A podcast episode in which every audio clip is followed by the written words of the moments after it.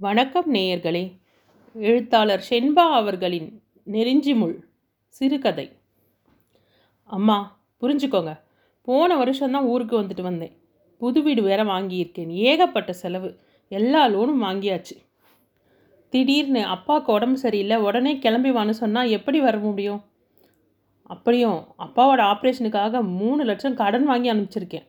திரும்ப வா வான்னு அதே பாட்டை பாடினா நான் என்ன தான் சொல்கிறது என்னால் முடிஞ்சது இவ்வளவு தான் எரிச்சல் பொங்கும் குரலில் உரைத்துவிட்டு ஃபோனை வைத்த மகனை எதுவும் சொல்லத் தோன்றாமல் மௌனமாக மருத்துவமனை வராண்டாவில் அமர்ந்தார் வசுமதி. இளையவனும் இதை போன்ற ஒரு காரணத்தைத்தான் முன்தினம் சொல்லியிருந்தான். தன்னுடைய முப்பது வருட திருமண வாழ்க்கையில் இப்படியொரு ஏமாற்றத்தை சந்தித்ததே இல்லை. ராஜசேகரை தனது இருபத்தி இரண்டாம் வயதில் மனம் முடித்தது முதல் நிறைவானதொரு வாழ்க்கையையே வாழ்ந்தார் எனலாம். அடுத்த ஆண்டே முதல் குழந்தை. இரண்டு ஆண்டுகள் இடைவெளியில் இளையவன்.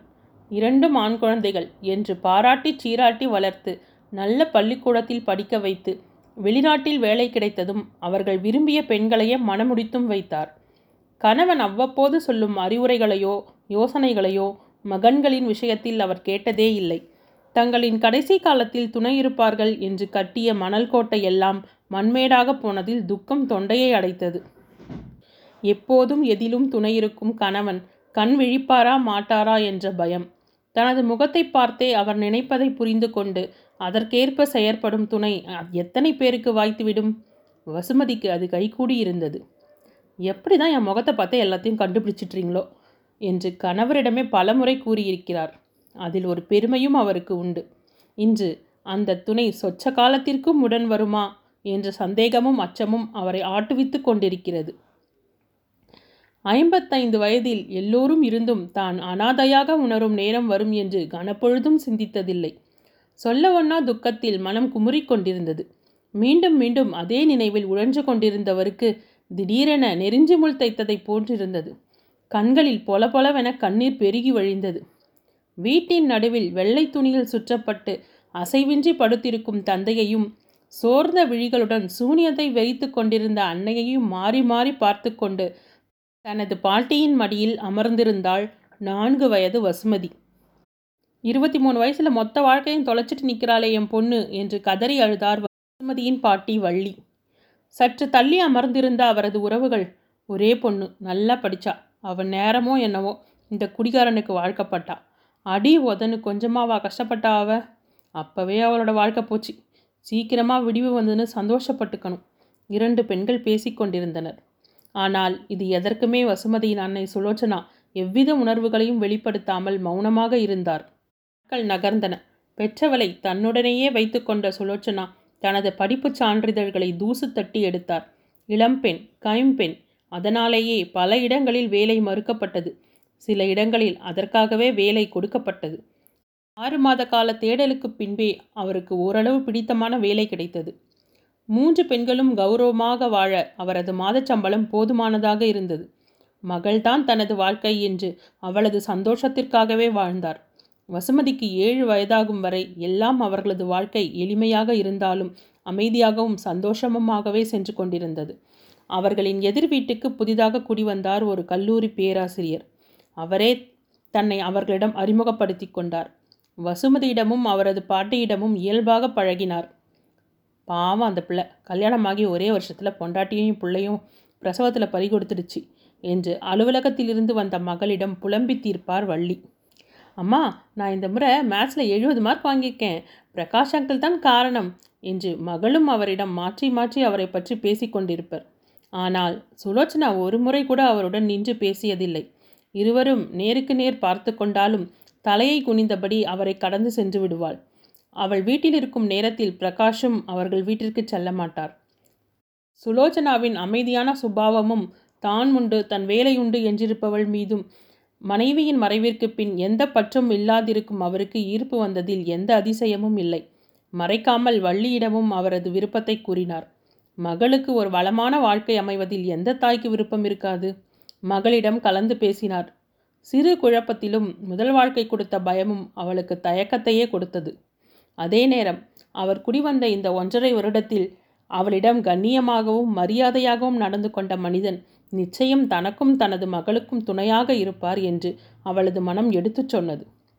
தயக்கத்திற்கும் தடுமாற்றத்திற்கும் பிறகு அன்னையிடம் திருமணத்திற்கு சம்மதம் சொன்னாள்.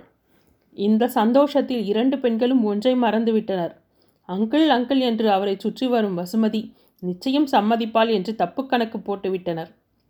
பிரகாஷிடம் வள்ளி பேச அவரும் வீட்டு பெரியவர்களுடன் வந்து தாம்பூலமும் மாற்றி திருமணத்திற்கு நாளும் குறிக்கப்பட்டது. மெல்ல மெல்ல விஷயத்தை புரிந்து கொண்ட வசுமதி யாருடனும் பேசாமல் உணவருந்தாமல் அறைக்குள்ளேயே அடைந்து கிடந்தாள். பிரகாஷ் வந்து அவளுக்கு எவ்வளவோ சமாதானம் சொல்லியும் அவள் நிதானத்திற்கு வரவில்லை.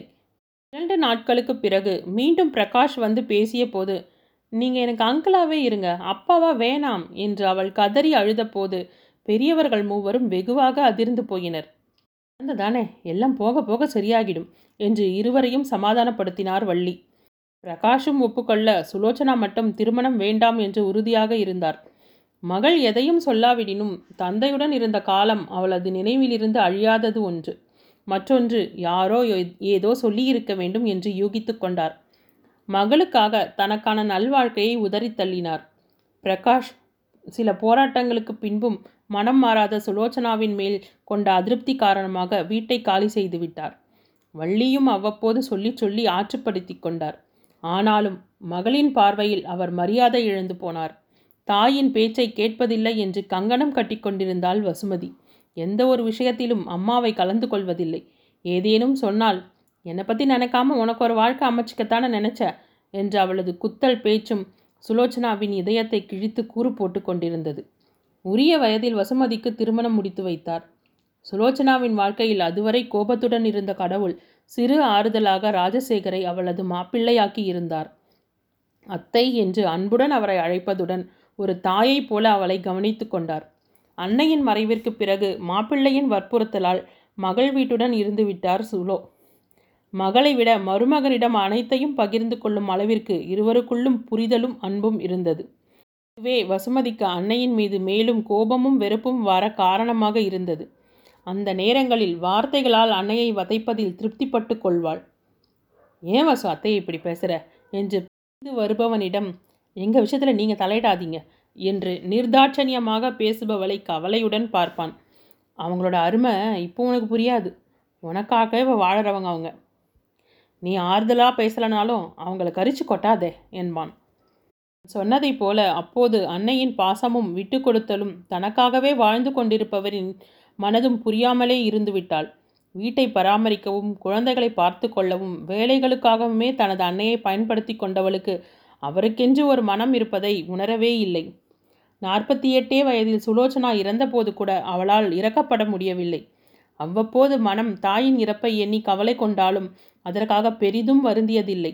தனது கடமை முடிந்தது என்றே கருதினாள். ஆனால் இத்தனை வருடங்களாக உணராத அன்னையின் தனிமையை அச்சத்தை தியாகத்தை மன வருத்தத்தை இந்த பத்து நாட்கள் அவளுக்கு உணர்த்தியது. தனது குத்தல் பேச்சும் உதாசீனமும் தான் அன்னையின் இறப்பிற்கு காரணம் என்று உள்ளுக்குள் எழுந்த எண்ணம் அவரது இதயத்தை நொறுக்கியது. மானசீகமாக தனது அன்னையிடம் மன்னிப்பு வேண்டிக் கொண்டார். தனது கணவனை மீட்டு கொடுத்து விடும்படி அந்த தாயிடம் கண்ணீருடன் மன்றாடினாள். தெய்வம் துணை நின்றதோ அன்றி மகளின் கண்ணீருக்காக தெய்வமாகி விட்ட அந்த தாய் துணை வந்தாளோ? அடுத்த இரண்டு நாட்களில் ராஜசேகர் கண் விழித்தார். டாக்டர்கள் பார்த்துவிட்டு வசுமதியை பார்க்க அனுமதித்தனர். நைந்த உடலுடன் கட்டிலில் கிடந்த கணவனை கண்டதும் நெஞ்சம் விம்ம வாயை பொத்திக் கொண்டார். சலைன் ஏறிக்கொண்டிருந்த கரத்தை அன்புடன் தடவி கொடுக்க மெல்ல கண்களை திறந்தார் ராஜசேகர். மனைவியின் கண்ணீரை துடைத்து விட்டவரின் விழிகளில் கண்ணீர் வழிந்தது. நடுங்கிய கரத்தால் வசுமதி துடைத்துவிட அழாதே வசு உன்னை விட்டு எங்கேயும் போக மாட்டேன் என்றவர் மனைவியின் விழிகளை ஆழ்ந்து பார்த்தபடி மெலிந்த குரலில் அத்தை உன்னை எப்பவும் தப்பாக நினைக்க மாட்டாங்கம்மா என்றதும் கணவனின் கைகளில் தலையை சாய்த்து அழுதவளை ஆறுதலுடன் தட்டி கொடுத்தார். நிறைவடைந்தது.